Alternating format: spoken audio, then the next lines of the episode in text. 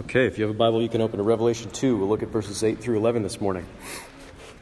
The text is also in the bulletin. We're uh, getting into the letters that Jesus uh, dictated to John to send to the seven churches uh, to whom Revelation as a whole are, uh, are addressed, is addressed. Um, as we get into these seven letters, there's a lot of similarities and uh, connections between each of these messages from Jesus to the churches. There's a lot of patterns that we see, and, uh, um, and so I'll list several of the features of, uh, of these messages that are really mostly shared by all of them. So, first, Jesus instructs John to address the angel of the church, the messenger of the church, which we looked at um, as, uh, as sort of a, he's addressing the pastor, he's addressing the leader of the church. uh, secondly, Jesus instructs John to write uh, the words of, it was like his own words. So this is the words of Jesus to each of these churches, or each of the pastors of these churches. Uh, third, Jesus describes himself with an aspect of John's vision of him. Uh, if you go back to just, just before these letters, at the end of chapter 1, John has this, this wonderful, glorious vision of Jesus. And each of these letters opens with a reference to one of those aspects of Jesus and his glory. Uh, fourth, Jesus begins by saying, I know you, I know your works, or I know your situation. And he usually uh, commends them for what he knows about them. And then, fifth, usually warns them about a need for their repentance in some area. Like last week, we looked at, uh, he says, I have this against you, uh, which he says to a lot of the churches, I have this against you, that you've lost your first love. That was the first um, letter to the Ephesian church that he warned them about that need for repentance. Sixth, Jesus promises a reward to the one who conquers. That language shows up in each of these letters. To the one who conquers, I will give this or that. And then later in the book of Revelation, he's shown as fulfilling those specific promises. Each thing that he promises to the one that conquers, you see it uh, being given later in the book of Revelation because he's faithful to fulfill the promises and give the rewards that he promised. And then, uh, seventh, Jesus says, He who has an ear, let him hear what the Spirit says to the churches.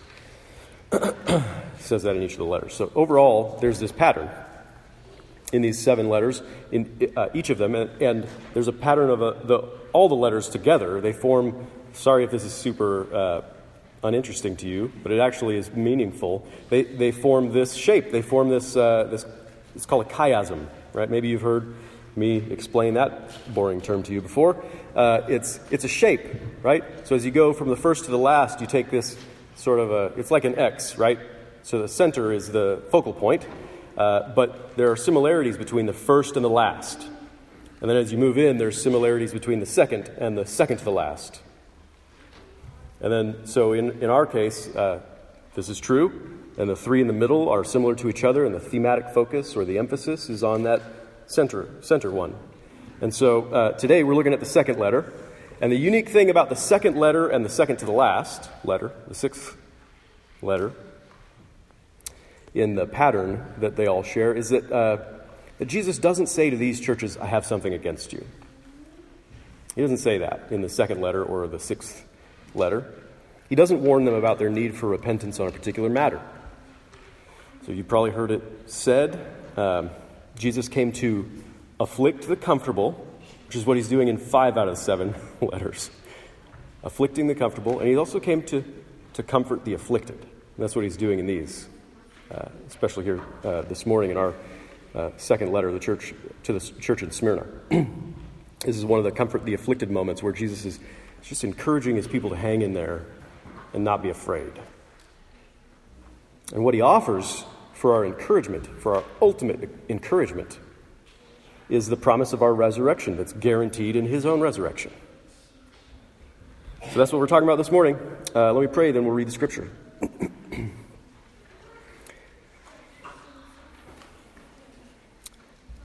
Father, we pray for your help because you taught us to pray for your help. You seem to be the kind of God who wants to help his people, to encourage us, to strengthen us, to change us for our own good. You've given us your word for that end, for that purpose, and you've told us to ask for your Spirit's help to that end, for that purpose. So So we ask, as we consider your word this morning, that your Spirit would help us. We pray that you would bless us as we read and think about this scripture. We pray in Jesus' name. Amen. And to the angel of the church in Smyrna, write the words of the first and the last who died and came to life. I know your tribulation and your poverty, but you are rich. And the slander of those who say that they are Jews and are not, but are a synagogue of Satan. Do not fear what you are about to suffer. Behold, the devil is about to throw some of you into prison, that you may be tested. And for ten days you will have tribulation. Be faithful unto death, and I will give you the crown of life. He who has an ear, let him hear what the Spirit says to the churches. The one who conquers will not be hurt by the second death. This is the word of the Lord. Thanks be to God. So, one of the most deeply troubling things that the church has ever faced was the historical setting for this letter in the first century.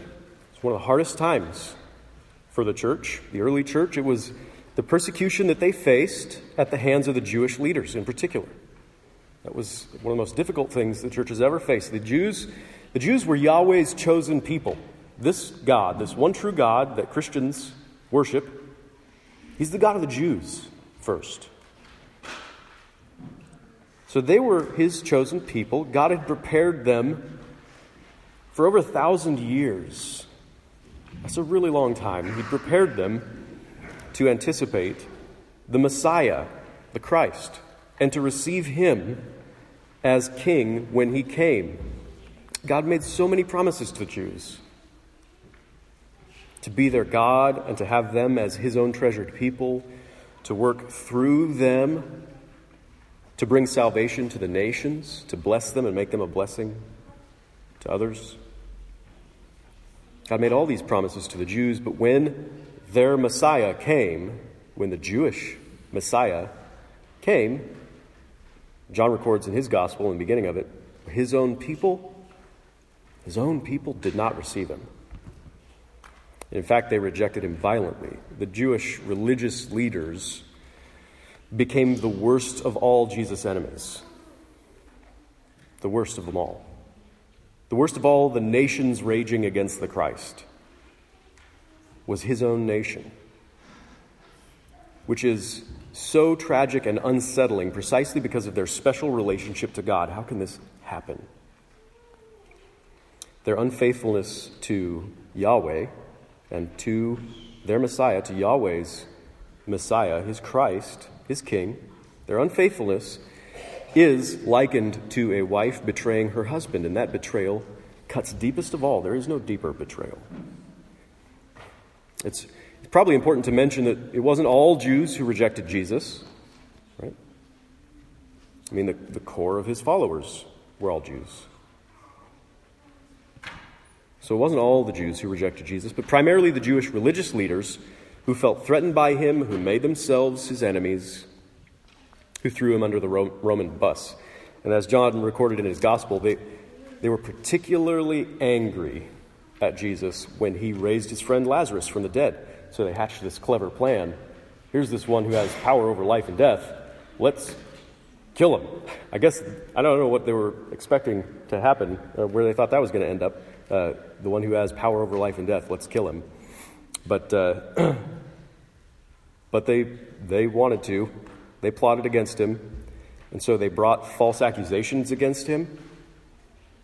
Slander is language we find in our passage. And throughout the scriptures, false accusations and slander. They manipulated Pilate by appealing to his political motives and pressuring him to crucify this revolutionary who's obviously a threat to Roman rule, right? He claims to be king, and therefore he's a rival threat to Caesar. And even though they were God's chosen people, called to faithfulness to Yahweh and to his Christ, they declared their sole allegiance to Rome. They claimed to be loyal subjects, acting only in the best interests of the empire, and they said, We have no king but Caesar. in order to get the Roman governor to put Jesus to death. So, after the death of Christ, and after his resurrection, and after his ascension to God's right hand in glory, they turned their sights upon those who were associated with Jesus, and they persecuted the church in the same way. Throughout the book of Acts, the main enemy to the church was the Jewish religious leaders. The main enemy, the constant threat. Whether they were in the temple in Jerusalem or far away in the synagogues in, in distant Roman cities, those who were meant to be God's faithful people became the most antagonistic persecutors of God's people. They chased the Christians from town to town to get rid of them. and it appears that the Jews took the same strategy against the church that had worked so well for them against Jesus, getting rid of the Lord of life by killing him, uh, even though it didn't work out so well for them actually. They, they tried the same strategy. They became informants against the Christians. They became false accusers of the Christians. They told, they told on the Romans, they tattletaled, right? It's like they told on the Romans, uh, uh, told to the Romans that the Christians were a threat to the peace because Christians refused to call Caesar Lord and they refused to offer sacrifices to Caesar like good Romans do. And if you were part of the first century church, this would probably cause you all sorts of pain, all sorts of confusion. It would be distressing and disturbing enough to face the, the physical and the economic trouble that the Jews were stirring up, that the Romans were putting on you. That's one thing. But on top of that, imagine the insecurity, the angst, wondering, am I actually being faithful to God by following Jesus? Because here's the ancient people of God violently opposed to what we're doing, violently opposed to our, our confession of faith. Aren't we supposed to be on the same side? It makes you wonder whether you're on the right side of history when you're an obscure minority that's being persecuted by the Jews. These are the conditions that the church in Smyrna was facing, and the Lord wanted them to take heart, so he addressed the angel or the messenger or the pastor. There. He says in verse 9, I know your tribulation and your poverty, but you are rich. I know the slander of those, false accusations of those who say that they are Jews and are not, but are a synagogue of Satan. It's pretty strong language. It appears that at least the leader of the church in Smyrna, that's who Jesus is talking to, I know your tribulation, singular, I know your poverty. Um, at least the leader of the church in Smyrna has experienced real suffering and financial loss, fines or his, his property confiscated or whatever because of the slander, the false accusations that the Jews had brought to the Romans. The Romans were the ones with the real power. The Jews couldn't prosecute the Christians, they had to get the Romans to do it. And they did it through slander. Two millennia of experience tells us that it's often the pastors of the church who are first to be targeted by the authorities for persecution. It's the leaders, it's the speakers, it's the teachers people who are influencing this group of people. Today, there are more Christians being killed for their faith than ever.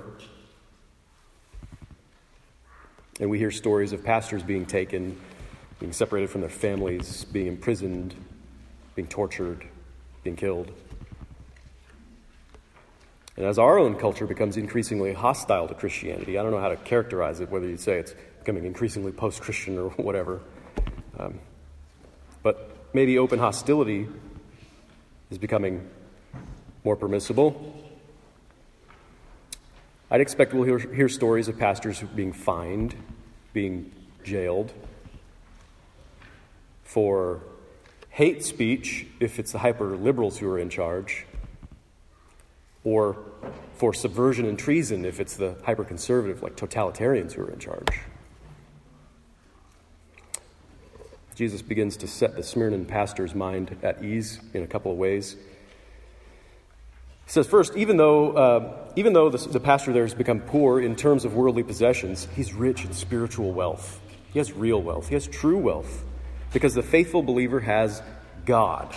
He has Jesus himself as his treasure. Jesus said in Matthew 6 Lay up for yourselves treasures in heaven. Not just earthly treasures, earthly money.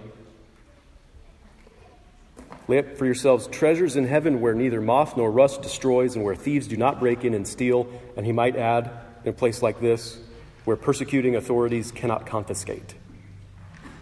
They can't take away your wealth, your richness toward God. If you are rich in God through a relationship with Jesus by faith, you are unimaginably wealthy. You will never know how wealthy you are. And nothing can ever take that away from you. Secondly, Jesus states clearly that these Jews, they're not true Jews but rather as slanderers of God's people, well, they're associated with the great slanderer, the great accuser of God's people. That's the devil himself. In the Gospels, Jesus calls these Jewish religious authorities, he calls them a brood of vipers. He calls them sons of the devil that are pursuing their father's interests, which is strong language. It refers to their deep betrayal of God and of his Christ.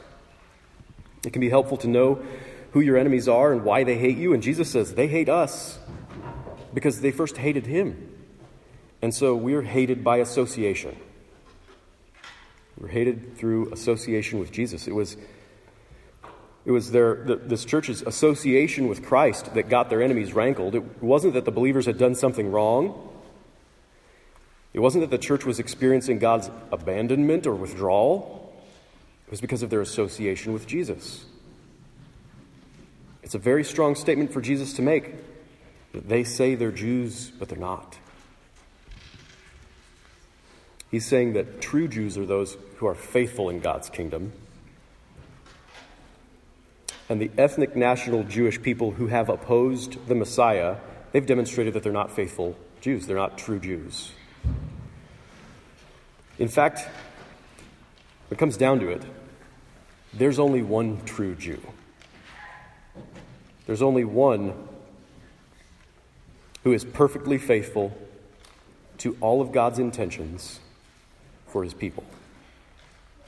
Jesus Christ himself is the one true Jew. And to all who believe in him, he gives the right to become children of God, to be called God's true people alongside of him by association with the true Jew. So, the very association with Christ that got the church into trouble, with those who call themselves Jews but are not true Jews, that very association, the very same association, should reassure Christians that in fact we are God's true people in the world. Contrary to their persecution by the Jews being a reason for insecurity, it was a reason to celebrate their deep security in Christ because they were suffering tribulation in association with Him because of their relationship with Him.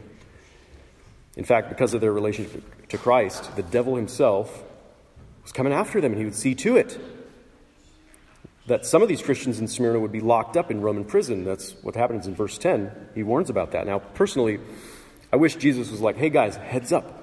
The authorities are coming for you. It would be a good time to relocate. Take a long vacation, get out of town. I mean, he's giving them advance notice. Seriously. Couldn't he have told them how to be spared? Couldn't he have told them how to keep people happy, how to manage circumstances and avoid the suffering? Or at least told them where the sympathizers were, where the safe houses might be, you know? Some way to escape the trouble that was coming, that he was warning them about. He's a good king who can tell the future. Why wouldn't he do that? He wants to see his people hold up faithfully under pressure. He wants his people to conquer in the same way that he has conquered and to share in his glory. That's what he wants for his people. So he has made arrangements for the opportunity.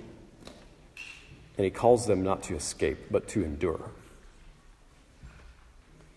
Yes, uh, says it's the devil throwing them into prison. But he also says the ultimate reason is so that they may be tested. It isn't the devil testing them. The lion of Judah is a good king, but as C.S. Lewis said, he's not a tame lion. The Lord Jesus does what he wants, even though you don't understand what that means. But here's how you know that he isn't just being sadistic or cruel. That even the most severe testing of our faith is ultimately for our good. Even if it ends up in our death, then it's ultimately for our good. It's because he doesn't call us to endure anything which he himself hasn't already endured to the greatest degree. He's already gone before us in these things. You can trust him because he's laid down his life in the perfect testimony of his faithfulness to you and his love to you. You can trust Jesus because he's shown that the, the trajectory of our lives doesn't end in misery and death, but it ends with the new beginning of resurrection. That's the, that's the real trajectory of our lives in him. He's shown that in his own life, death, and resurrection. He identifies himself here in this passage in the most relevant way in verse 8, as the first and the last who died and came to life. He himself is the first word and the last word over our lives as his people. He is the one who encompasses our reality and defines all our reality. And it's his story that gives the shape to our story from beginning to end. And the first word of his story and the first word of our story in him is death. And the last word of his story and the last word of our story in him is life. It isn't how we're all prone to suspect and fear that, that first is life and then it, it's death and the end. With Jesus, the first is death and the last is life. With Jesus, life doesn't end in death, death ends in life. Everlasting life, eternal life, resurrection life. So, Vern Poythress, he's got a commentary on uh, Revelation, and I've used this quote before. He says, his, his resurrection, Christ's resurrection, is the foundation and pattern for the promised resurrection of believers. It's the foundation which is to say that because Jesus died and was raised, we can be assured that when we die, we'll also be raised. We know it. It's guaranteed. Our resurrection is guaranteed by his resurrection. That's clear in the New Testament. Second, it's the pattern, which is to say, we should expect it to come in the same sequence that it came for with him first death, then life. All of this it's not just some abstract idea or some philosophy. All this because of our relationship to Him, because of our association with Him. Because as it goes with the king, so it goes with the king's people. It's the promise for those who belong to Jesus, who entrust themselves to Jesus, who believe in Him, who are faithful to Him. He says in verse 10 Be faithful even unto death and I will give you the crown of life. The one who conquers will not be hurt by the second death. Uh, Jesus said in uh, John's Gospel, in the events surrounding the death and resurrection of Lazarus in John 11, Jesus said, I am the resurrection and the life. It's not just that I give the resurrection and the life, I am the resurrection and the life. Whoever believes in me, whoever has faith in me, Though he die, yet shall he live, and everyone who lives and believes in me shall never die. Do you believe this? He asks the question Do you believe this? Because this is the antidote to fear. He says in verse 10, it's right in the middle of this passage, which means this is where the focus is. Do not fear what you are about to suffer. Do not fear it. You're going to suffer. Do not fear it. And this is the antidote to fear it's the resurrection.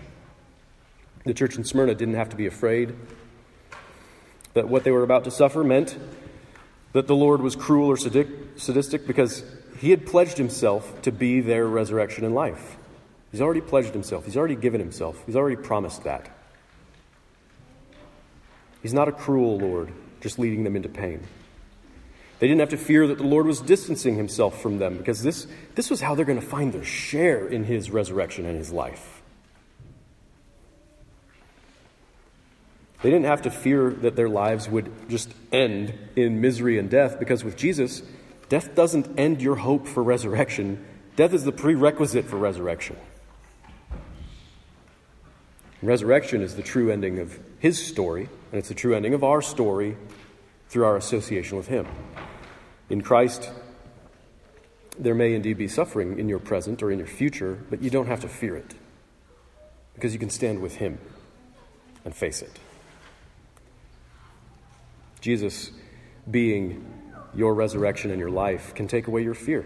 Whenever I'm tempted to any, any form of fear or doubt or discouragement or despair or depression, I have to ask the question, the ultimate question to ask and answer when you're facing any fear is well, is Jesus risen from the dead or isn't he? He is risen. He's risen indeed. This is the great truth that changes everything at the most fundamental level. It turns everything upside down for us in the, in the best way. It's the greatest good news that awakens our faithfulness to Him. What is there to fear in being associated with Jesus? What is there to fear in being faithful to Jesus? Being faithful to Jesus can only result in His placing a crown of life on our heads. Remember that when you face hardships in this world because of your relationship to Him. Pray for our brothers and sisters around the world facing severe persecutions that they would be fearless because of their sure hope of the crown of life. Let's not be afraid. Let's celebrate our association with Jesus with the one who is the resurrection and the life of God's true people. Amen. Let's pray.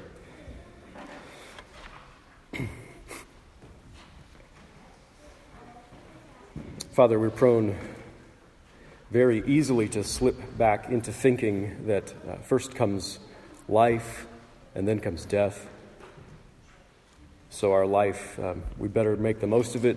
We better squeeze in every ounce of pleasure and comfort and security in advance and uh, we should put off death as long as we can and um, stop thinking about it for fear of it bringing an end to all that we know.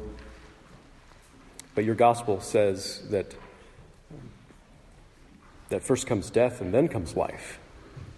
We pray that you'd help us to be the kind of people who see that because we believe the resurrection of Jesus. We pray that you'd make us the kind of people who practice that as we go about daily dying to ourselves in order to experience the resurrection life of God in us, the life of Christ Himself. And we pray that, um, above all, in, in terms of this passage, you would help us to be fearless of death. Help us to be fearless of what others can do to us. Help us to f- be fearless of the things that we might suffer because of our association with Christ. We pray that our association with Christ, uh, we would not be ashamed of it or embarrassed by it or worried about what might happen to us because of it.